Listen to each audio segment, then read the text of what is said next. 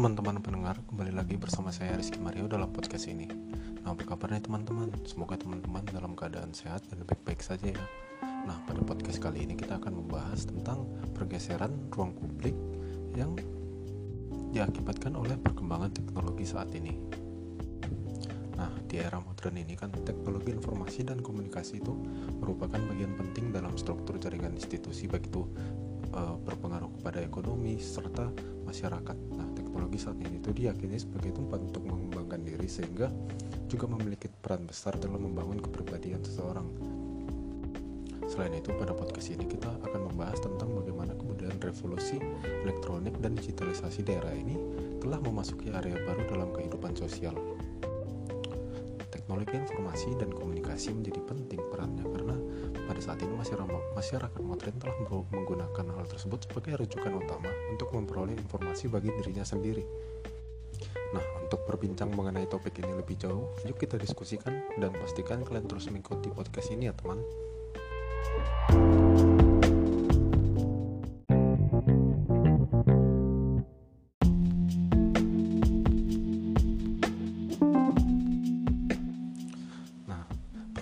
digitalisasi ini sebenarnya sudah mulai semenjak tahun 1980 yaitu di era komputerisasi. Lalu dilanjutkan perkembangannya 10 tahun kemudian yaitu tahun 1990 ya mulai masuk ke fase hybrid dengan munculnya uh, World Wide Web atau yang kita sebut dengan website.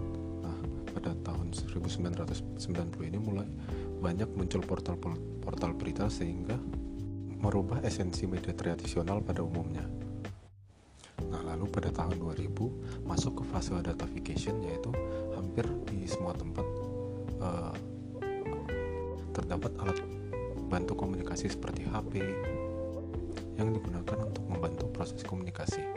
Nah, pada tahun 2010 masuk ke fase Internet of Everything. Di sini diasumsikan dengan bahwa segala aspek teknologi telah terhubung ke koneksi internet bukan hanya HP, terdapat juga TV, tablet, personal komputer yang saling terhubung untuk mengumpulkan data dari penggunanya.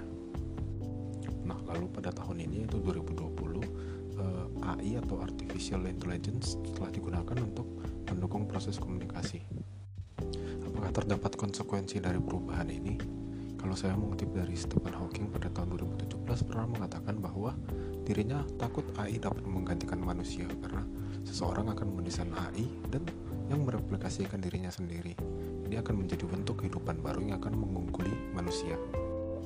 Nah, dari fase perubahannya ini ada beberapa hal yang perlu diperhatikan yaitu yang menghasilkan beberapa tindakan seperti koeksistensi yang mencampurkan warisan dan media sosial lalu juga ada disintermediatisasi yang memanfaatkan media tadi sebagai cara untuk mendapatkan keuntungan.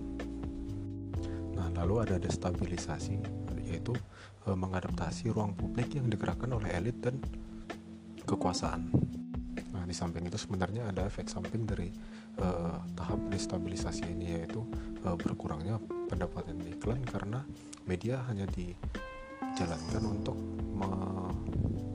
melanggengkan kekuasaan pemiliknya lalu ini juga mengikis kepercayaan dari audiensnya karena uh, informasi yang disajikan hanya bersifat clickbait dan bertujuan untuk uh, viral dengan mengorbankan kualitas dari informasinya sendiri. Nah, karena banyaknya perputaran harus informasi di internet ini juga mem membuat kita untuk uh, sulit membedakan mana informasi yang uh, pro, dianggap propaganda dan juga informasi yang bohong. Nah, lalu masuk ke tahap virtualization yaitu di mana kemudian teknologi berkembang sehingga dapat menciptakan realitas virtual melalui teknologi yang ada. VR adalah salah satu contoh yang dapat mereplikasi lingkungan nyata dengan bayangan pembuatnya dan juga e, memungkinkan penggunanya untuk berinteraksi dengan dunia dengan cara yang terasa seolah-olah mereka berada di sana.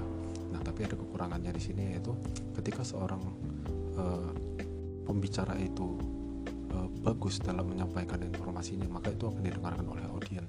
Nah, di samping itu juga ada kekurangannya yaitu ketika seorang pembicara uh, dianggap membosankan audiensnya juga dengan mudah untuk mengabaikan uh, informasi yang disampaikan oleh komunikatornya. Nah, lalu masuk ke tahap algoritma yang mengasumsikan bahwa di masa depan uh, 90% dari konten berita akan diubah oleh jurnalisme robot. Sebenarnya di sini masih ada dilema yaitu sebenarnya di masa depan siapa yang akan memproduksi berita ini manusia atau robot. Nah, jurnalisme robot ini sebenarnya didasarkan pada perangkat komputer yang secara otomatis mengekstrak pengetahuan yang didapatkan dari big, big data. Nah, kemudian informasi itu diubah menjadi berita dan diproduksi agar dapat dibaca tanpa keterlibatan manusia.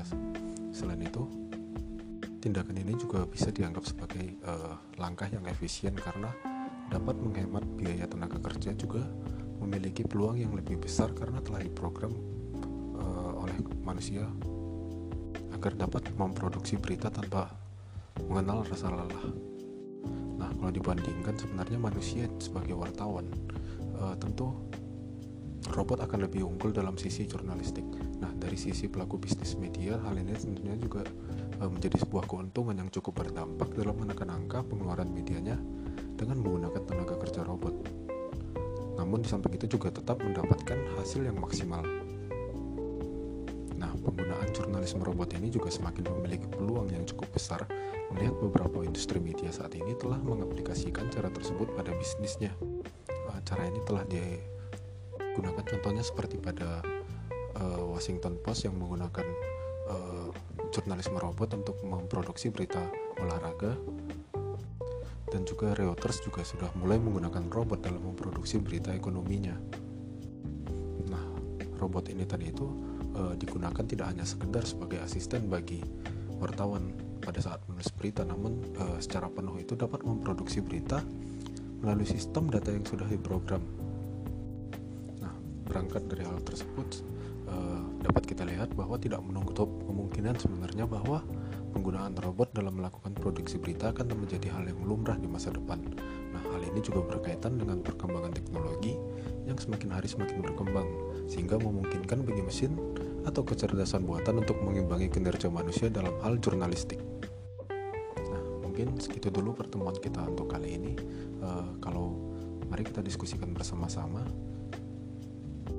Kalau menurut teman-teman pendengar sendiri, bagaimana sih tanggapannya mengenai pergeseran digitalisasi di era uh, perkembangan teknologi dan informasi ini? Nah, segitu saja mungkin. Saya Rizky Mario, pamit undur diri teman.